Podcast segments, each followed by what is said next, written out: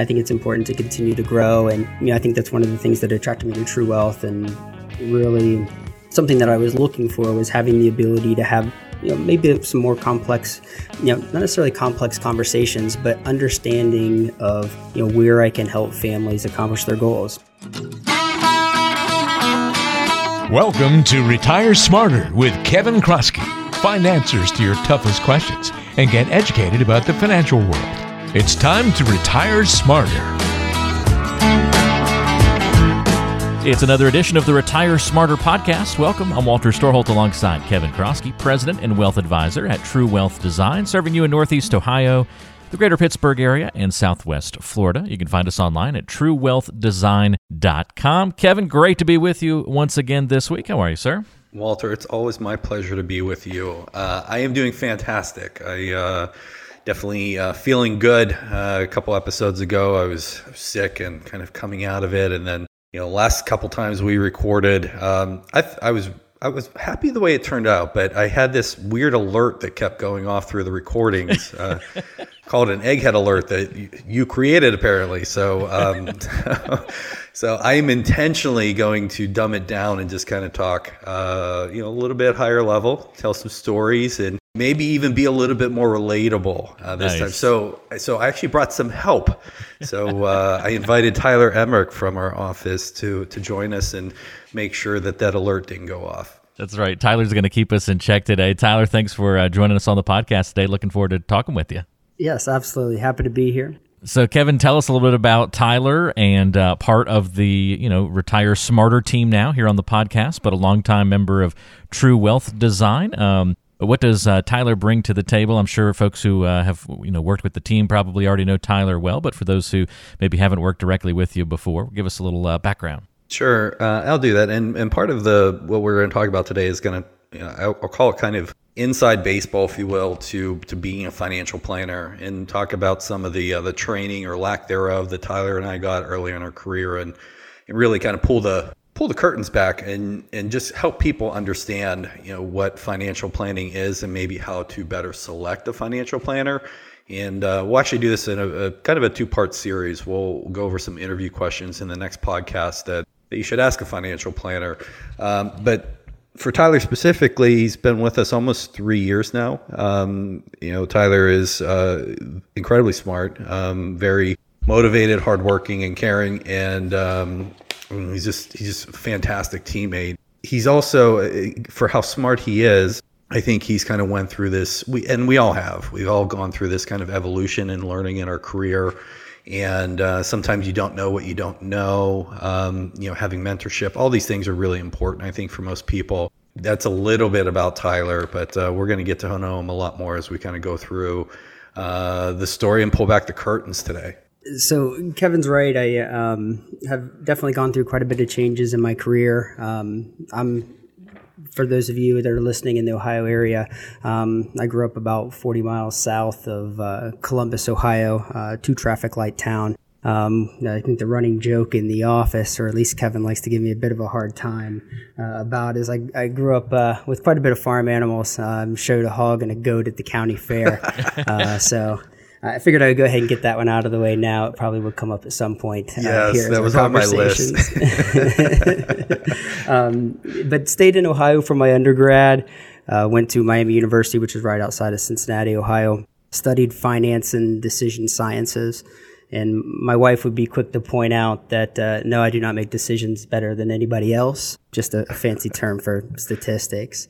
And, once I graduated, stayed in the Cincinnati area for about 10 years, working in the finance industry, worked at a couple different positions in a couple different firms, and eventually took a promotion up to the Cleveland area, and found my way over to True Wealth because a lot of the principles that Kevin had built the firm on and what we pride ourselves on from a financial planning standpoint really resonated with me, and it was something I think I wanted to focus on with my career going forward. So it's been a really good fit here over the last few years. And Tyler, would you have a child and another one on the way here really soon as well? Yes, I'm soon to be outnumbered. Two little girls. We've got a 20-month-old and then another one here on the way. Fingers crossed, we'll see. Due date for the second one is just 3 days from the first. So we might have the same birthday here for the two little ones. We'll see what happens. I like that efficiency. That'd be great. That's right. Not planned. So one of the things I was thinking about when we were just working through kind of what we were going to talk about on the podcast, it was about a decade ago, 2012, that I wrote an article, and I titled it "Real Financial Planning is Told by the Gold-Banded Jobfish," and I know it's just a page turner, right? But I saw a story, I think it was like national news or something, that fish mislabeling in the U.S. was rampant. Basically, they said about 40 to 60% of fish being sold in the U.S. was mislabeled. So people thought that they were buying red snapper, but they were getting tile fish, porgy, or the delicious sounding gold-banded jobfish. And I'm not sure what any of those are, but it was mislabeling, deceptive marketing at best. But also it exposed some serious health risks to people. So the food allergens were a little bit different. This fish had heavier metals in it, which could cause damage to the fetus and pregnant women. Just kind of bad stuff all the way around. And the same thing happens in financial planning. I think if you have somebody that's maybe looking to work with a financial planner for the first time, and you look at a few different websites and maybe they all sound pretty similar. Maybe it's hard to tell a difference between them. And maybe you even assume that, hey, these people all know what they're doing.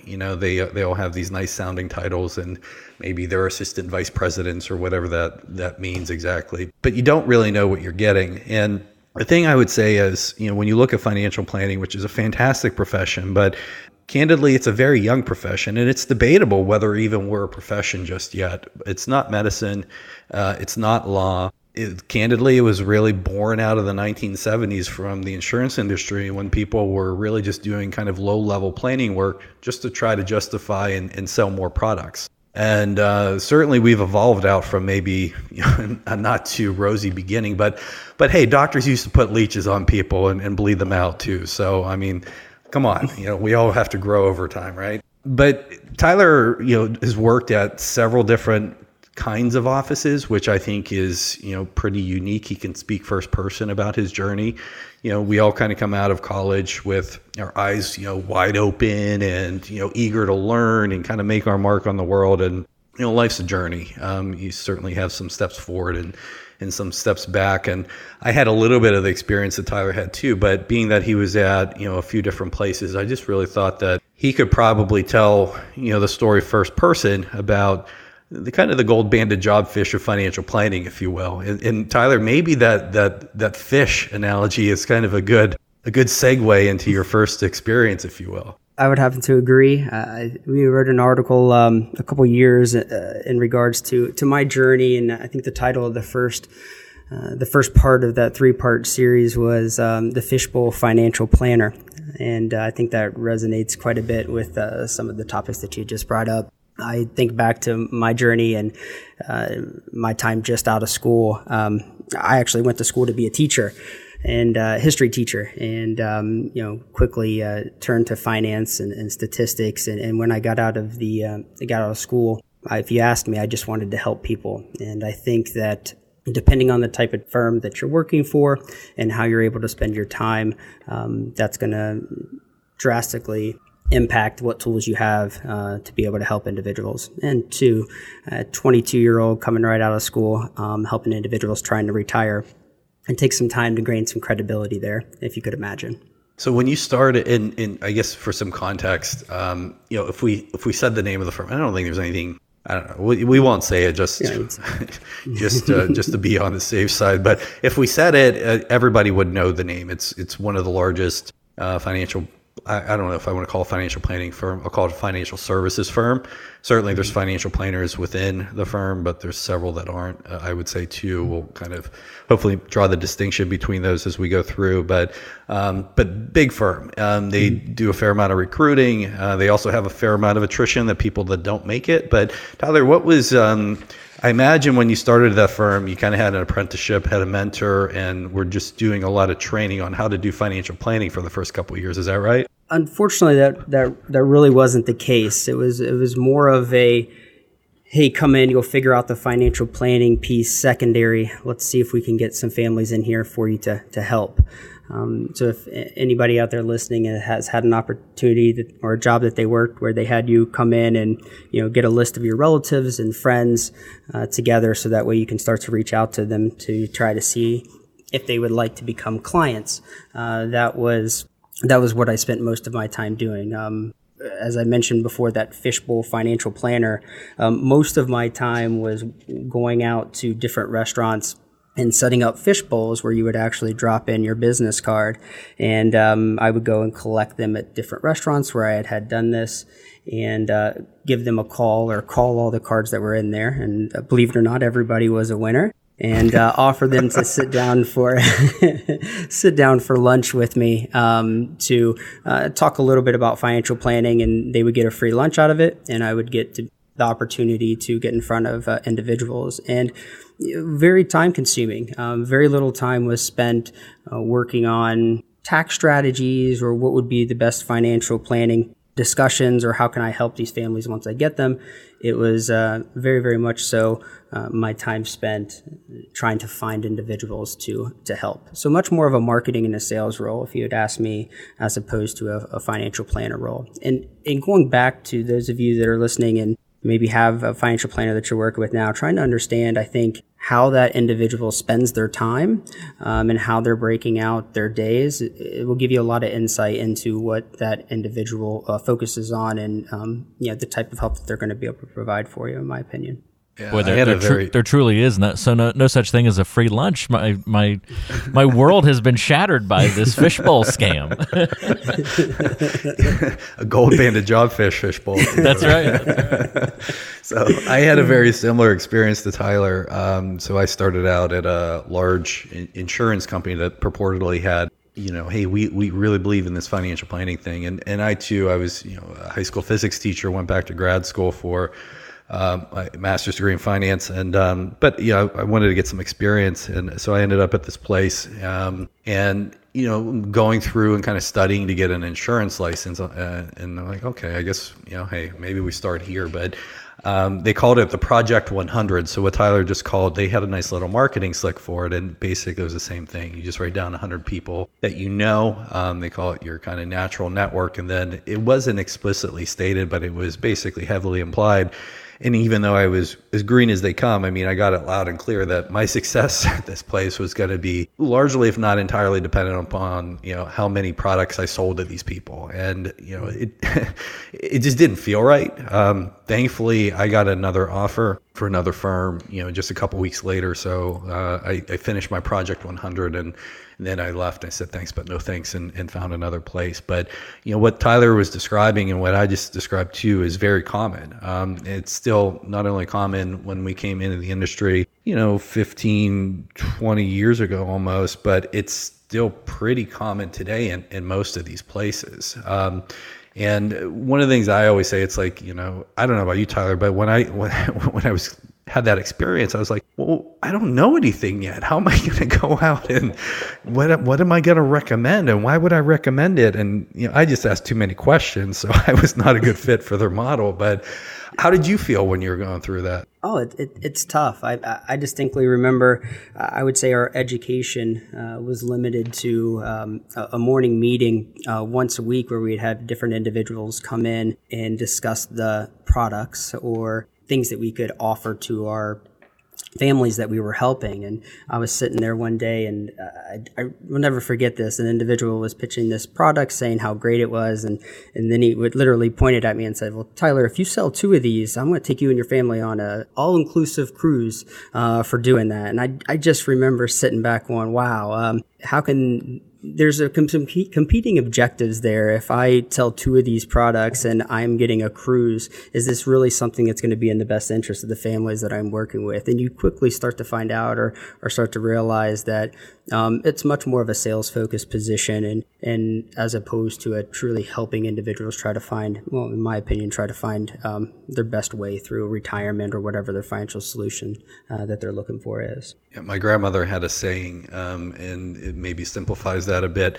And she said, Kevin, there's only 100 pennies in a dollar. So some of those pennies for that guy were obviously going to pay for that cruise and pay for commissions. And, certainly the person that was going to get that product sold to them, because they probably weren't, I think, going to wake up in the morning and want to buy it, but have that sold to them, they're going to get less pennies. And that's kind of just a simple thing to remember. Thank you, Grandma, for teaching me that lesson. So that was kind of like, I guess, your first journey. I mean, it was kind of, you come out of college again. We don't know what we don't know. We don't want to be ask too many questions in a way, because, we just don't know much. Everything is theoretical at that point. But you had moved on to another very large firm. And again, another firm that if we said the name, everybody would know. And maybe your 401k, if you're still working, is kind of held at this firm. You spent, I think, pretty much close to about 10 years there. Is that, you want to kind of transition and tell us a little bit more about kind of that next experience you had? Absolutely. Just under 10 years at this firm. It's actually the company that brought me up to the Cleveland area. I would say, first off, very, very different experience from my quote unquote first job right out of school. And the training and the basics that were set was much better. We spent probably a good 3 to 6 months before I would even talk to individuals, how the industry works and how to service families. So I wouldn't say that this is a firm that was very much sales focused, but they definitely pose some other challenges depending on what you're looking for in a financial advisor. But when I first started there, it was much of the, service clients, do a lot of securities trading, and then you quickly move on to roles that are much more financial planning focused, or trying to help individuals navigate the financial landscape that they have in front of them. And with the way that the model was set up there, it wasn't as much of a fee-focused model, but much more of a scale. Everything that I did at that particular firm was very much scalable and had to be. At any given point in time, I had 500 to 1,000 families that I was working with, trying to provide financial planning advice for. And what you find when you're in a situation like that, it becomes very, very reactive as opposed to proactive. I mean, there's only so many hours in a day, and how you spend those hours is very important. And when you're helping that many families, it becomes very, very difficult to give certain levels of financial planning advice or help families navigate those financial decisions. And it became very apparent to me towards the end of my career there that was something that I didn't want. I wanted much more and felt that there was a lot of value add that was being missed with the families that I had worked with. And that's what really prompted my change and transition over to True Wealth. When you were working at this place and you had, 500 or even more quote unquote clients, which I think we've had this conversation before, but I would call them customers. I think a client relationship is something much more personal. A customer, I think, is maybe a little bit more accurate for a lot of those. But I think when we first met, that was one of the things. Kevin was very forward with me. I think I said customer multiple times, and at the end of the meeting, he's like, "Hey, I don't know if we need to say customer anymore. I think it's more of a family, a client that you work with. I think we provide much more of a value there as opposed to it sounds almost transactional based when we say that." Yeah, and it completely came back to me, because that not only did that happen then, but it happened for the first few months of us working together. And but I think that's really a good insight, though. I mean, that's how they refer to the people that they worked with, and it's almost like more of a product sale in a sense. Granted, it seemed like it was a lot better than the first place, but when you have that many people, and I remember you saying that you could only spend maybe like 20 or 30 minutes on doing kind of like a financial plan, and it was all done live, and there was no kind of, I would say really verification of the data and what have you. And correct me if I'm wrong. No, I think you hit the nail on the head. It was, I was having anywhere between 6 to 8 appointments a day, and there was not a lot of prep work that was able to be done for those appointments. So it was very much thinking on your feet and, handling issues as they come in, which, for some individuals that are much more self-oriented or self-starters, that might have been okay. But there were things that can be missed when you don't do some of that prep work. I look at some of the prep work that I have to do for my meetings now, and it's, I think back to going into a meeting with nothing. I get a little anxious thinking about it. Right. So, where if you go to a store and you buy a product off the shelf, those product companies call the people that buy their products customers. We attorneys, client or accountants, call the people that they serve their clients. And then, you get a large scaled financial services firm that is doing some, I would call it kind of lower level financial planning, but, it's just a scale thing. And there's a real constraint on how much time you can put with somebody and the level of work that you can do, and certainly the relationship that you have, which, I think the customer, language that they use is probably pretty apt. I mean, I think it's pretty honest. So I applaud them for that. And then I kind of talk about this part, but when I met with Tyler, one of the things that, Tyler's a pretty humble guy, but, we'll talk about this more in the next episode too, like some different questions that you should ask if you're interviewing an advisor. But, Tyler was already a CFP. About 30% of the industry, the licensed advisors are CFPs. It doesn't mean you're a good advisor, but at least I like to say it means you're minimally competent. So Tyler was a CFP. I knew, kind of the kind of work that he had done, just from, my experience in the industry coming out. But one of the things that really impressed me about Tyler was, I would say, and again, correct me if I'm wrong, Tyler, but you were one of those people that was really seeking information outside of like the training that they were giving you. You were kind of going above and beyond, and you knew there was more that you could do, and you're really kind of being a self-guided learner to get some of that knowledge and get some of that experience. And I gave you a case study when we were getting to know one another through the interview process, and you had actually done pretty good, better than I expected, given where you were coming from. And I was really impressed with that. But when you have something like that, when you have somebody that's going out and seeking knowledge, particularly if they're not getting it spoon-fed to them from their employer, to me, that just really shows that kind of passion and that commitment that they have for their profession and for helping people and for excellence. But I know I was very impressed that you had kind of went above and beyond, in your own time to continue to improve and better yourself, and even beyond the CFP, you're no pressure, but I'm going to announce to the world here that you're going to be a chartered financial analyst, or CFA for short here, come mid this year.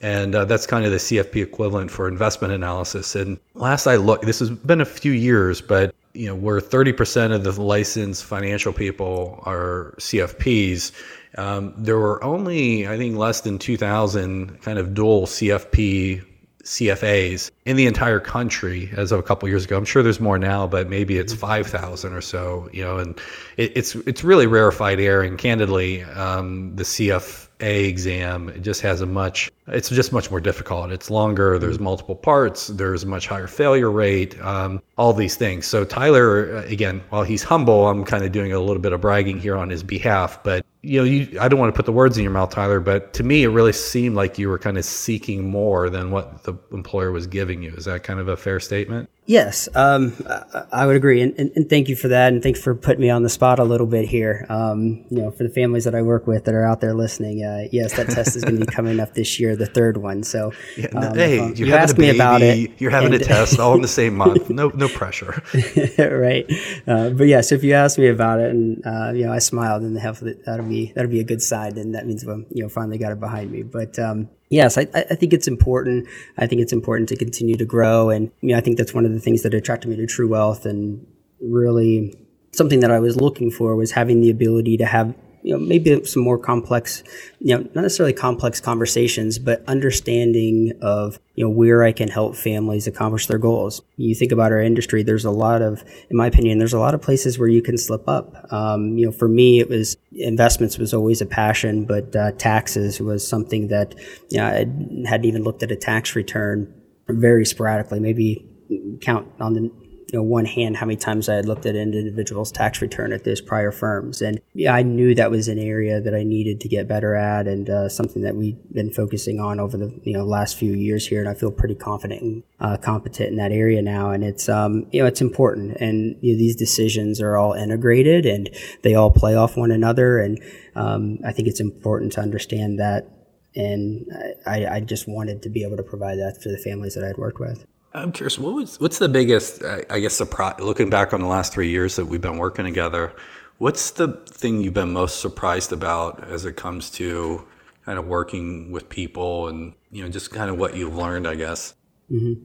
I think the conversations have changed. And I think this is something sounds like you're going to touch on in the next podcast, but as you're out there looking for a financial planner to work with, I think it's important to try to figure out and say, hey, what do you need and what do you want from this professional and this individual? Is it transaction-based? Is it a solution that is, hey, I want investment advice, and that's clear and cut? And those were the types of conversations that I had had through most of my career. I think there's been a shift in the way my meetings are run and the conversations that I'm having with the individuals that I work with now, where it's much more almost life planning focused, to where, hey, are we doing the things that we need to get you where you want to be, and how are we doing that, and are we doing it in an effective and efficient manner? So those conversations are very different as opposed to, hey, do you think we should do a Roth conversion this year? Or how should we allocate your investment? I always bring up in most of my meetings is, when we're talking about investments, it always gets me when someone sits down with a financial advisor and they say, well, are you conservative or are you aggressive? It's like, well, what does that mean? I've been sitting in front of families where they say they're conservative, but they'd be fine if their account dropped by 25%. And some of you out there would be like, wow, that's not me, and I would consider myself to be conservative. So I think every individual is different, every situation is different, and having those types of conversations has been the biggest change for me over the last few years, and I welcome it, and that's what I wanted to do. Yeah, that's great. One of our first podcast episodes, Walter, was called kind of Details in Relationship. And, the technical details that go into financial planning are critical. You have to be competent to do good work for somebody. If you're not, that could really harm the client. But, a couple of things that go along with that from a relationship. One, you have to be trustworthy.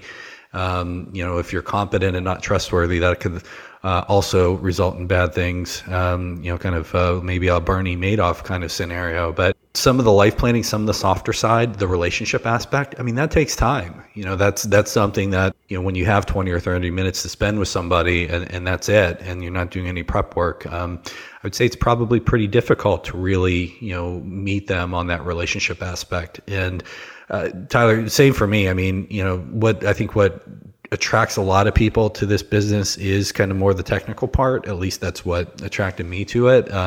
But what has kept me here, and I'm happy I kind of stumbled into this profession, is really that relationship part, and just being able to see like these big positive difference that you can help somebody and kind of shifting their life into doing something that they probably wouldn't have done before, or, just giving them a positive nudge to go ahead and do certain things that maybe they were a little bit more reticent to do, or just didn't have the clarity or confidence to do it.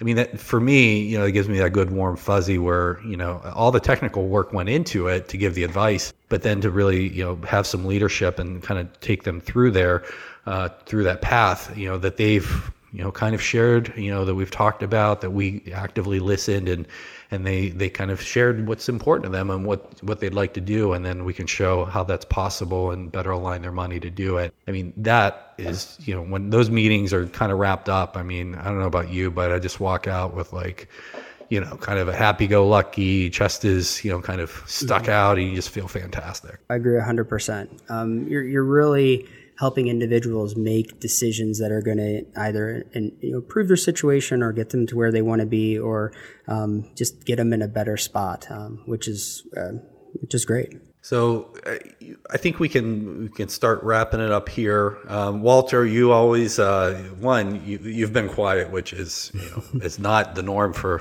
Mr. Walter Storholt. So, impart some wisdom. You haven't hit the egghead alert button this episode, but like, give us some Walter-esque, please. I've enjoyed just hearing you guys kind of rap back and forth a little bit. I think it's a neat perspective to just hear about kind of your journey, Tyler, and then your side of the equation, Kevin, is, you know, bringing Tyler on board a couple of years ago as part of the team and what you were looking for in adding to your staff. And I think it's an interesting story for anybody who works with True Wealth Design as a client, not a customer, you know, to get that insight. I think that's pretty cool. Or anybody maybe evaluating a relationship with you guys or with any financial company to kind of understand some of those inner workings that go on behind the scenes and the vast differences that can exist between one company and one structure and another.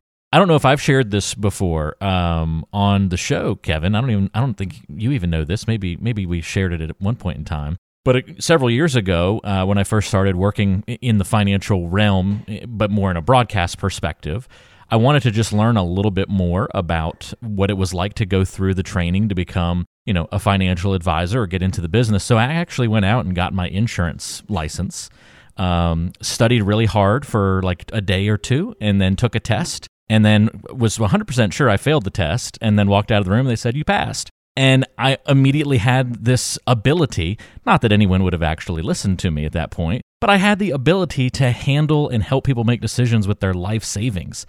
And it was a really weird feeling for me at just how oddly simple and easy that was to now, you know, call myself a financial professional of sorts and just have that ability to access people's money and help them make decisions and move, you know, tens and hundreds of thousands of dollars around if I had wanted to or been able to, you know, meet clients who wanted to do that. I just wanted to get the license just to go through the training and get that background experience.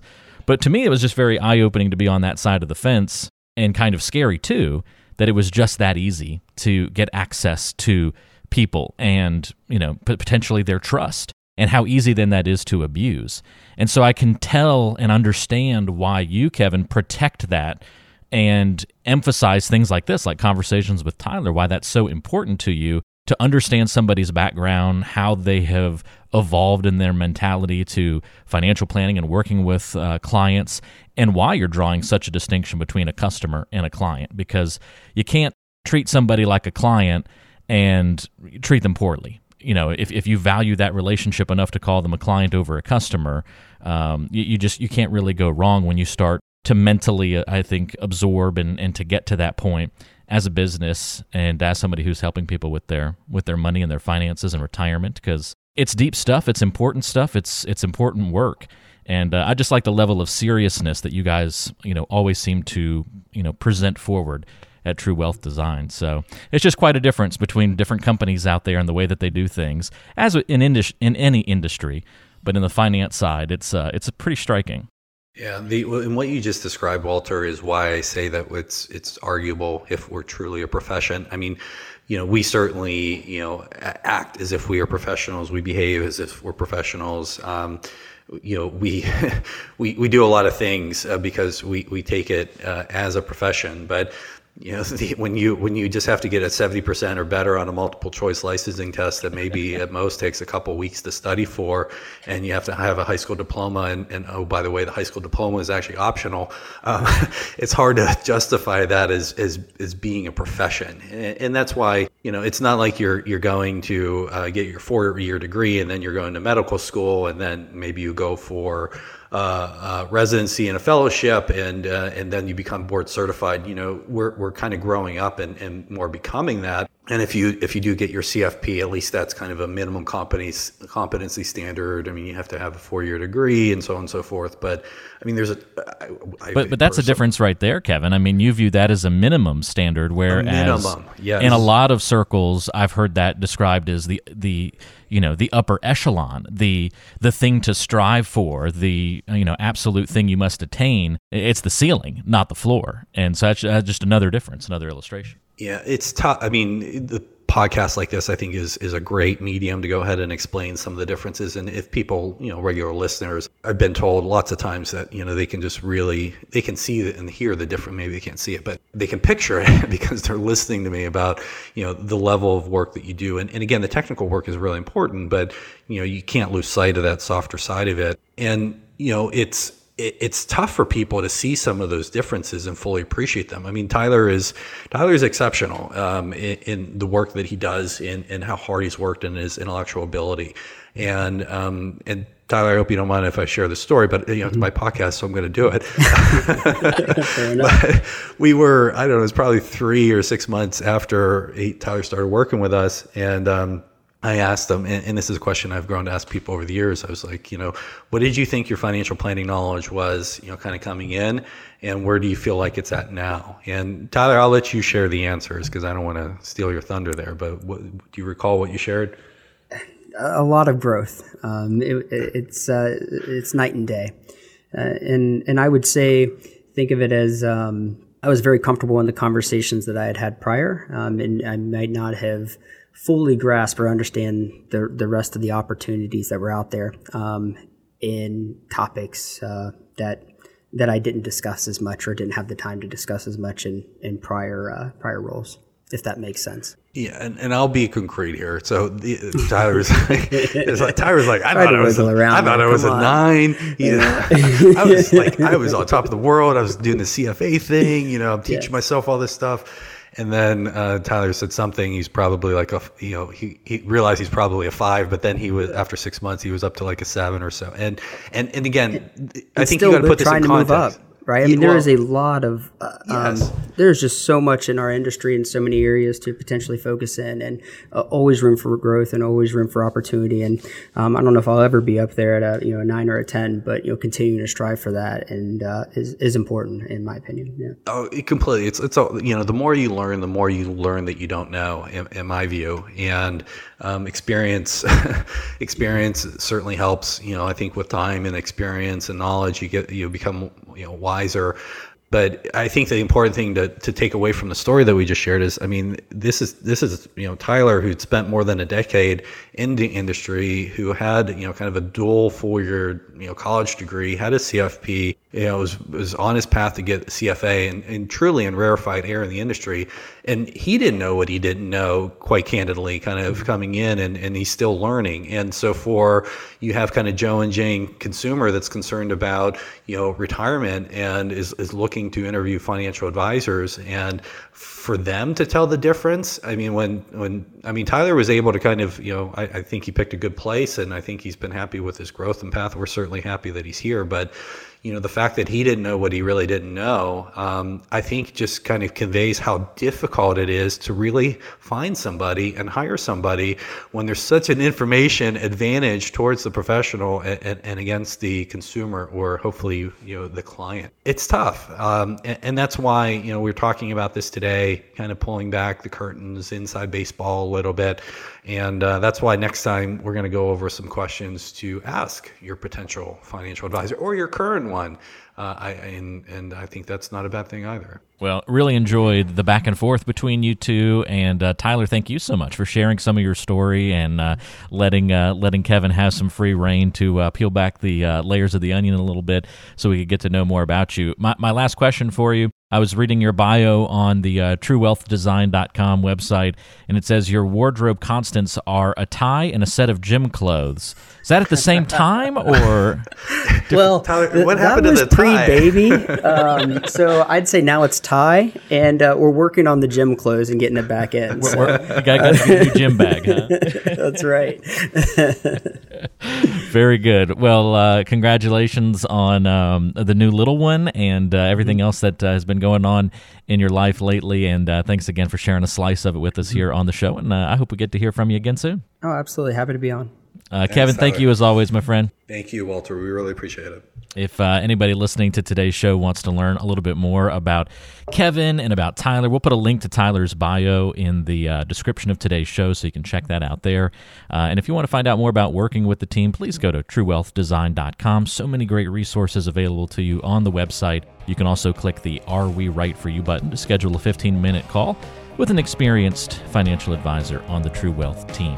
You can also call 855-TWD-PLAN if you prefer the old-fashioned way. 855-TWD-PLAN is the number to dial. Thanks for joining us. We'll talk to you next time right back here on Retire Smarter.